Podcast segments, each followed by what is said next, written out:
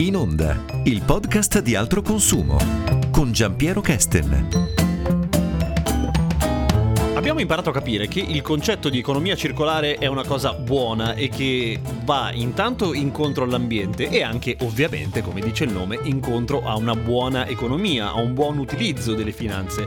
Ma che cos'è veramente l'economia circolare? Ne parliamo con Marta Fabri, che è la responsabile del Centro Studi Prodotti e Servizi di Altro Consumo. Benvenuta Marta. Si fa prima a dire che cosa non è, perché noi abbiamo molto presente un sistema economico cosiddetto lineare, quello che prevede la produzione, il consumo e lo smaltimento delle risorse e dei prodotti. Invece l'economia circolare prevede di potersi rigenerare e in questo modo garantisce anche la sua ecosostenibilità. E c'è un collegamento con la crisi climatica perché l'economia circolare si può vedere come una strategia di mitigazione delle cause che contribuiscono alla crisi delle risorse, quindi dell'uso troppo intensivo, ci stiamo un po' approfittando di quello che ci offre il nostro pianeta e l'economia circolare è una delle proposte più virtuose in questo senso. Quali sono gli ambiti economici in cui si vede di più il danno dell'economia lineare che potrebbero essere appunto facilmente o magari non tanto facilmente però migliorabili attraverso invece un'economia circolare? Un settore a cui tutti possiamo fare riferimento perché ne facciamo tutti esperienza è quello della moda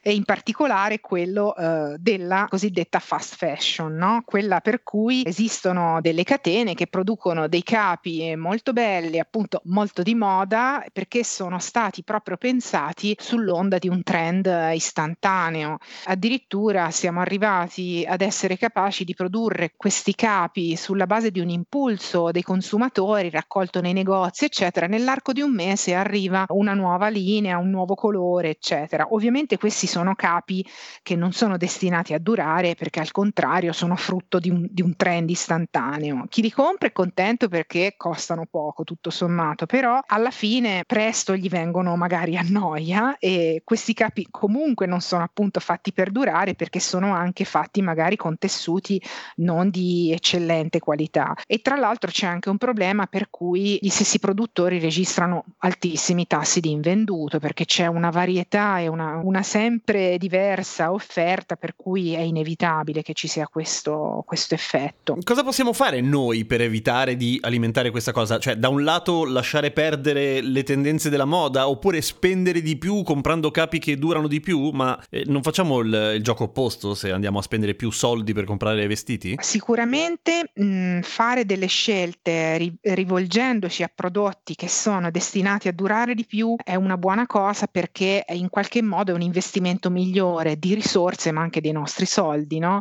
Però noi possiamo anche eh, fare di più e quindi ci possiamo rivolgere rivolgere a produttori che appunto si sono impegnati e che sono eh, dei buoni esempi nel caso dell'economia circolare, per esempio produttori che usano filati che partono da materie prime seconde, ovvero usano dei materiali riciclati, tra cui per esempio anche la plastica, per generare dei nuovi filati da cui si faranno dei nuovi capi. Questo è un trend molto interessante e i prodotti non sono per niente male, tra l'altro, eh? non è che stiamo parlando di oggetti che non vorremmo indossare, anzi sono molto, molto appetibili, molto accattivanti e soprattutto sono buoni. Ecco. E invece quando ho finito di utilizzare un, un capo perché non mi piace più, magari è ancora in buone condizioni, è ancora utilizzabile, è ancora vestibile, qual è il buon percorso che posso far fare al mio capo non più utilizzato? Noi possiamo fare un sacco di cose diverse. Eh, se questo abito è ancora in buone condizioni, possiamo continuare a, a farlo a farlo vivere, lo possiamo donare, lo possiamo regalare a un amico,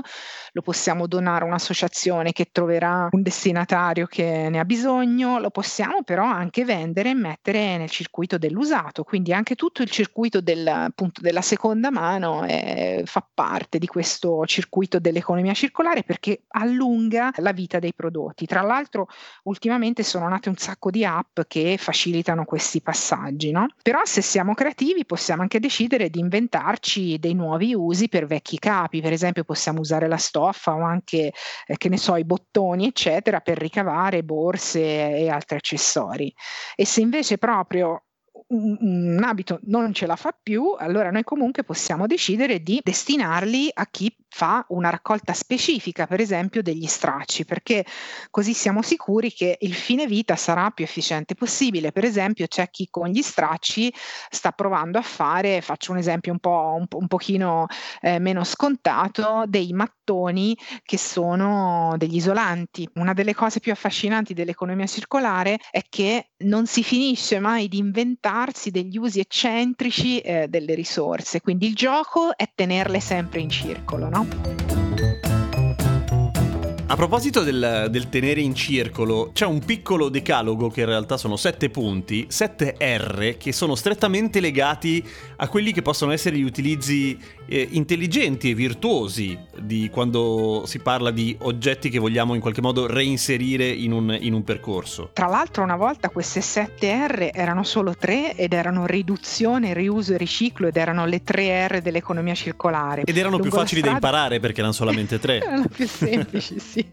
Poi lungo la strada se ne è aggiunta una quarta che è recupero, ma in realtà abbiamo, io stesso ho imparato durante eh, la scorsa eh, giornata dei diritti, la giornata mondiale dei diritti del consumatore che si tiene il 15 marzo, come altro consumo abbiamo aderito a un'iniziativa dei Consumers International. R come ripara, quindi scegli oh. di riparare prodotti rotti o danneggiati, per esempio come giocattoli ed elettrodomestici, perché questo contribuisce ad allungare la vita. R come ricicla, impara a riciclare e a smaltire correttamente i rifiuti, ma mi raccomando, seguendo le regole del proprio comune, perché ogni comune ha delle regole leggermente diverse e bisogna comunque fare caso alle indicazioni che sono riportate sulle confezioni per lo smaltimento. R come ricicla rimpiazza, quindi di addio ai contenitori usa e getta e scegli alternative riutilizzabili, per esempio le borracce per l'acqua, per altri liquidi che ormai sono onnipresenti.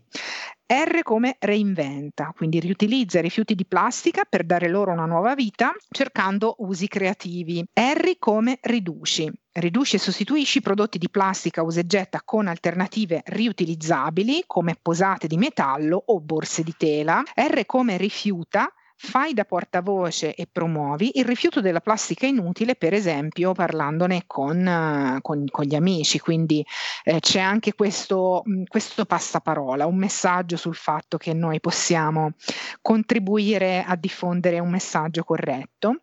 E da ultimo R come ripensa, quindi trova il modo per reinventare i tuoi stili di consumo, per esempio scegliendo di acquistare alimenti sfusi e limitando gli imballaggi. Mi stava venendo in mente che dal punto di vista dell'utente, utente, del consumatore medio, quella del riparare è forse l'ostacolo principale, proprio da un punto di vista delle abitudini, nel senso che molti di noi non ci pensano, non sono capaci. È anche, diciamo, probabilmente un effetto di un, di un trend di mercato, per cui si sente spesso dire che, non so, piuttosto che riparare la lavatrice, allora conviene comprarla nuova, no?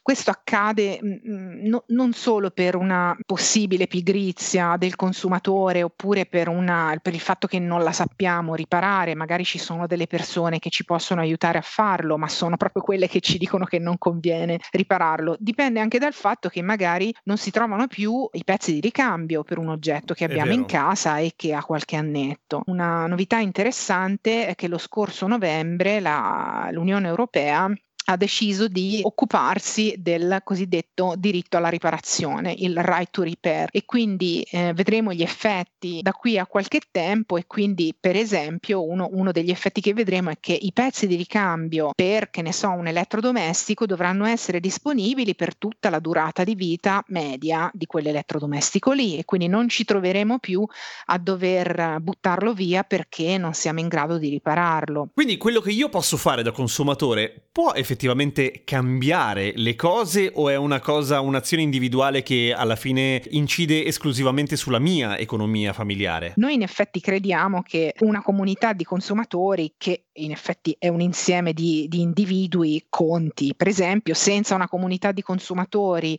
che individualmente decide di seguire delle buone norme per riciclare i contenitori, gli imballaggi, eccetera, la raccolta differenziata non funzionerebbe ed è uno degli ingranaggi indispensabili dell'economia circolare, no? per il riuso, certo. per il corretto smaltimento e il riuso di questo tipo di risorsa. E comunque il singolo, come abbiamo avuto modo di accennare anche poco fa, può comunque avere un ruolo per influenzare la comunità dei propri pari, perché può dare il proprio esempio e può usare anche, anche, l'individuo può usare una sorta di moral suasion, no? A un certo punto io spero che diventi un po' scomodo, ecco, non essere virtuosi. Mal visto, giustamente, esatto. giustamente. Esatto, e poi forse in modo più incisivo la comunità di consumatori, che è un insieme di singoli, può avere un'influenza importante da un lato sulle istituzioni e dall'altro la comunità di consumatori pro, può avere un'influenza sui produttori e sui fornitori di servizi, anche loro non possono ignorare questa nuova sensibilità e la riconversione a cui assistiamo è sicuramente il frutto di una mentalità delle persone che sta cambiando, quindi sicuramente anche i singoli hanno un impatto. È anche un po' colpa di altro consumo? sì, io amo pensare di sì, a noi preme tantissimo coltivare questa mentalità e aiutare al, al suo formarsi dando delle informazioni puntuali e rigorose, aiutando le persone a capire come possono fare la cosa giusta, ma anche amplificando la loro voce. Podcast per Ascolta il Futuro.